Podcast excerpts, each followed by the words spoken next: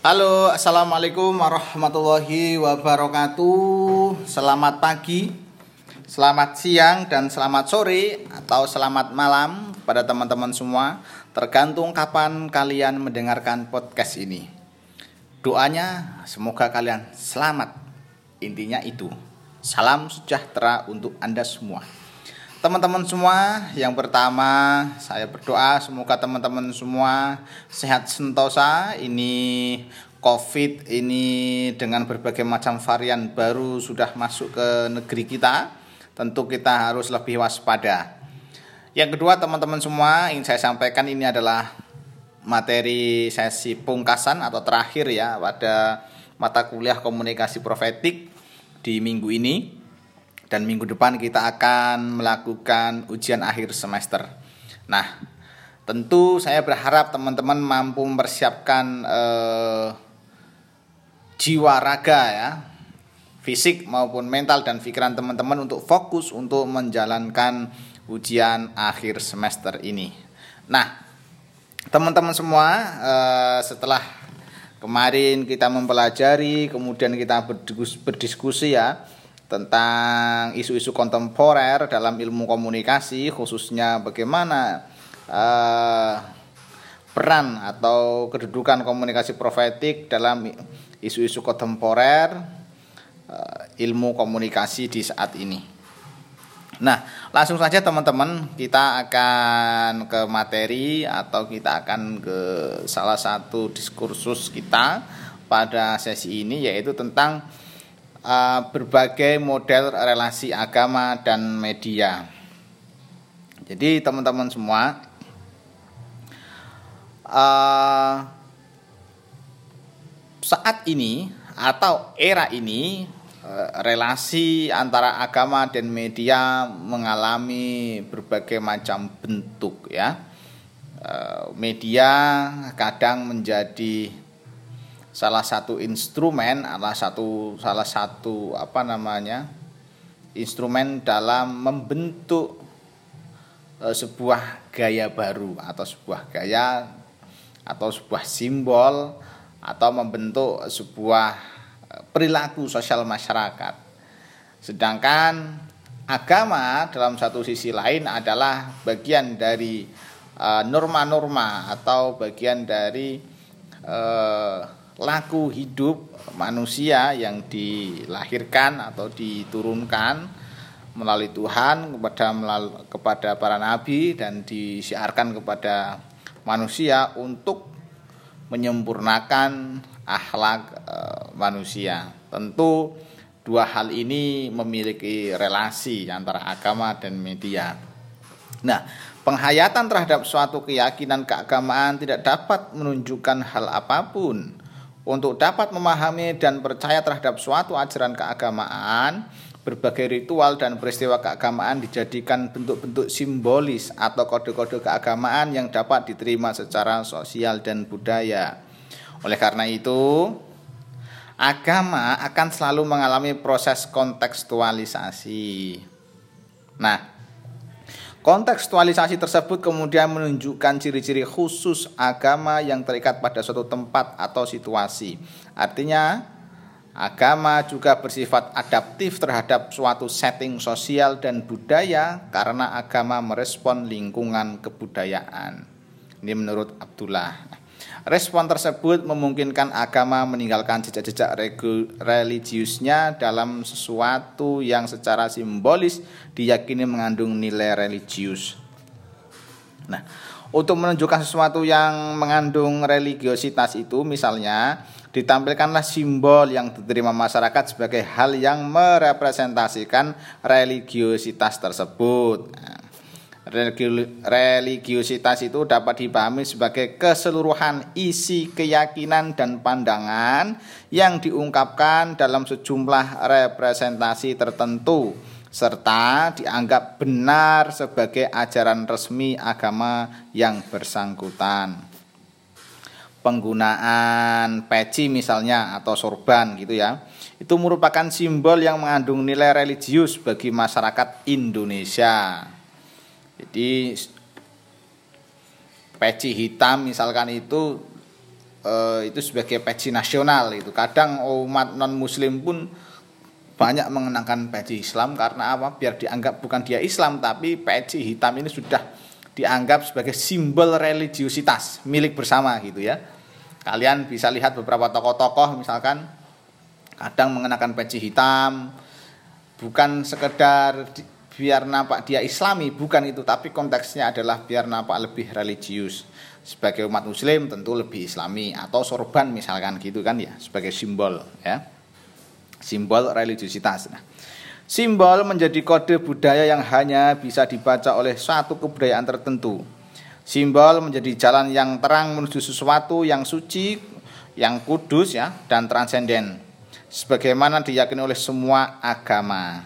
Nah Manusia tidak dapat mendekati yang suci itu dan transenden karena manusia terikat dengan berbagai hal material serta temporal di dunia ini. Sulit kita itu untuk mendekati hal-hal yang sifatnya transenden karena kita apa namanya terjebaku atau terjerembab ya dalam eh, hal-hal uh, material ya.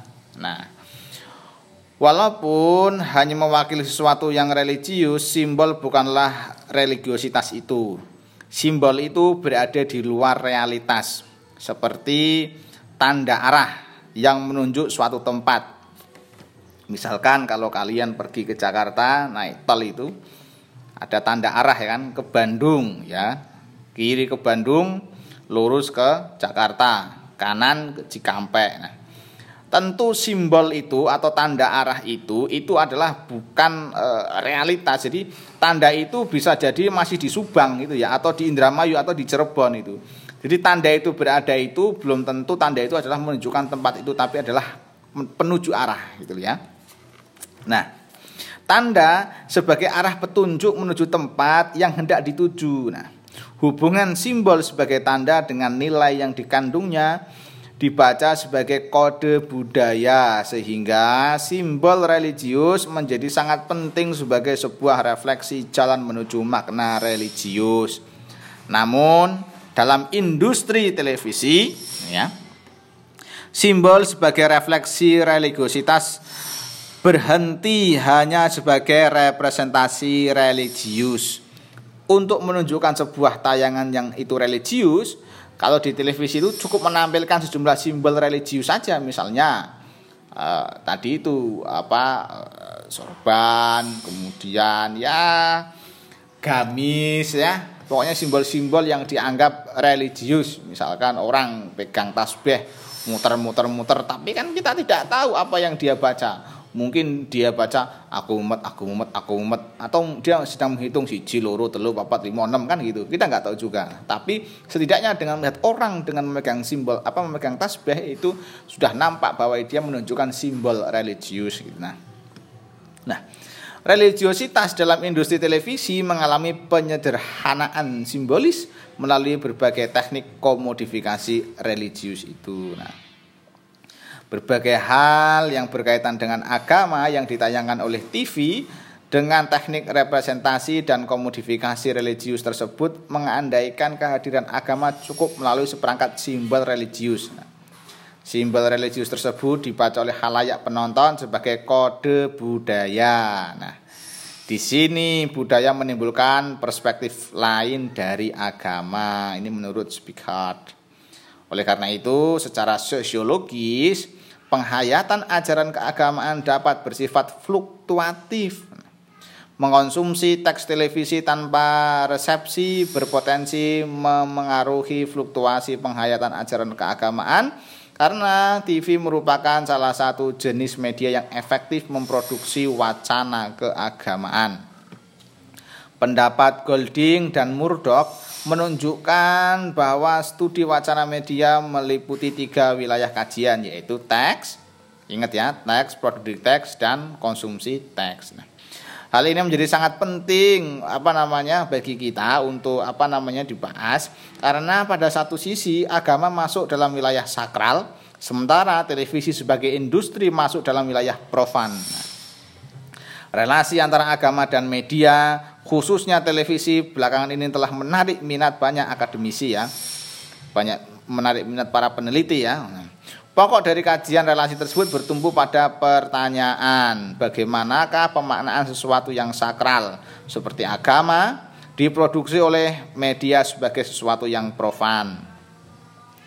Hajar Fat menilai kajian relasi agama dan media dapat muncul dalam dua tradisi.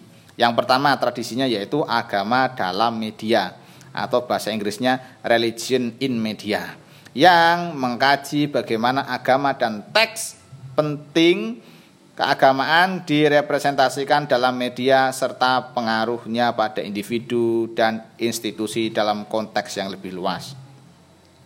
Yang kedua, ini media sebagai agama. Jadi yang pertama adalah agama dalam media atau religion in media, yang kedua adalah media as religion atau media sebagai agama. Yang pertama media dalam agama, yang kedua media sebagai agama.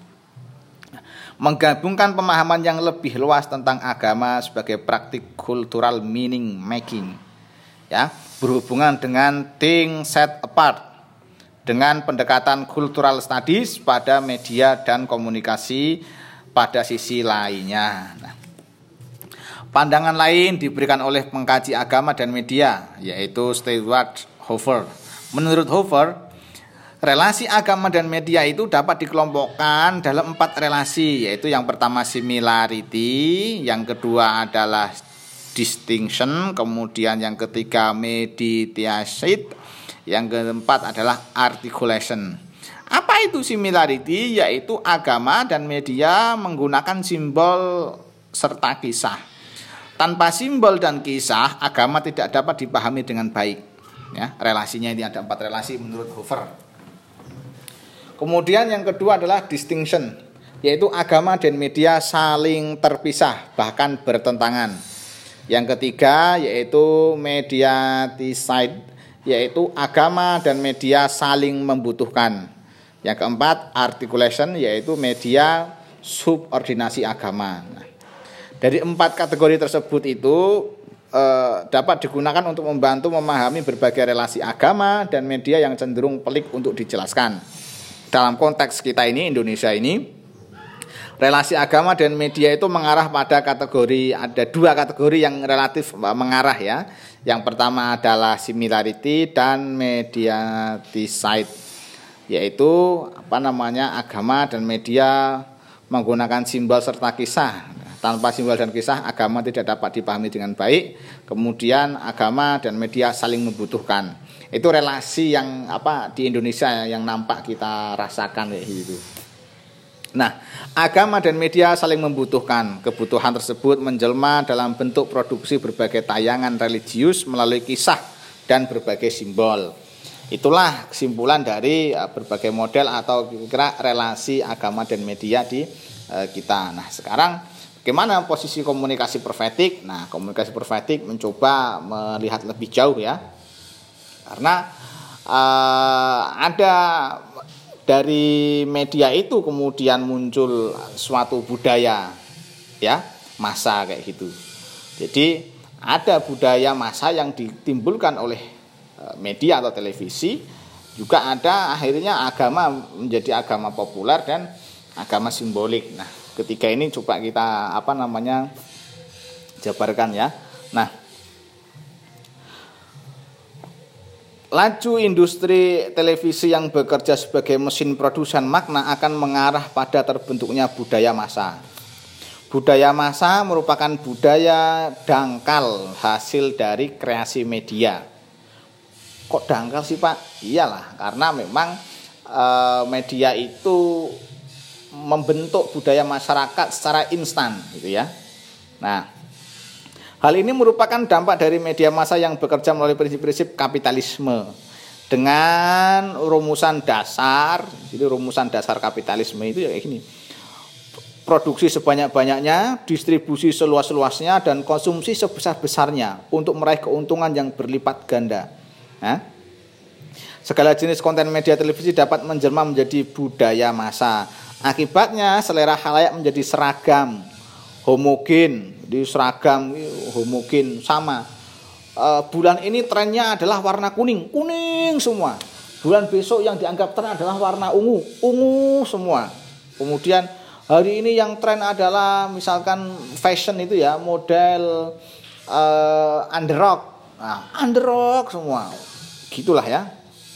Nah,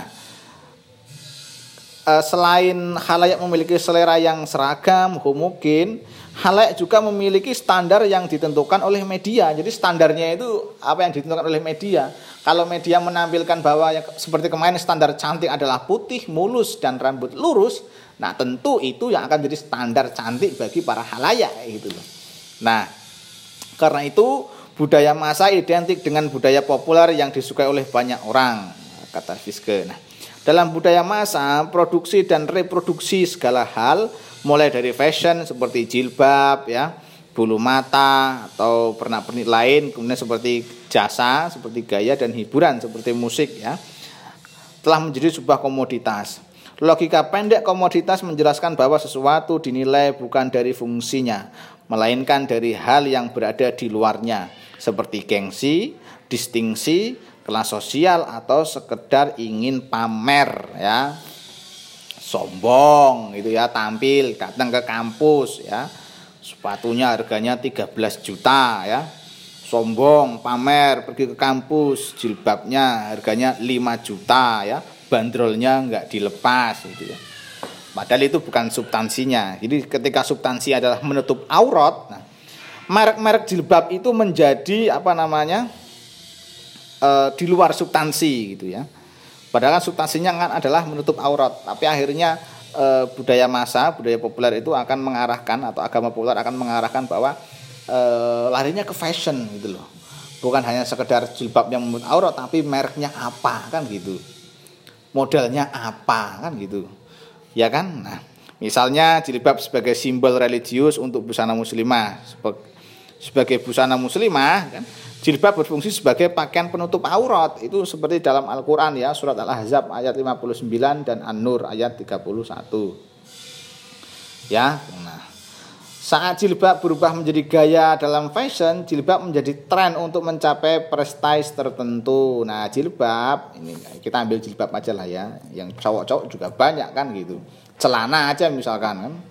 Kalian celananya Wrangler atau celananya sing mereknya Eh, nggak ada mereknya dianggap waduh ini kuno dan seterusnya. Nah, jilbab mendorong hasrat untuk menjadi bagian dari kehidupan modern karena mampu mengkomunikasikan nilai baru di luar fungsi dan nilai religius yang dikandungnya.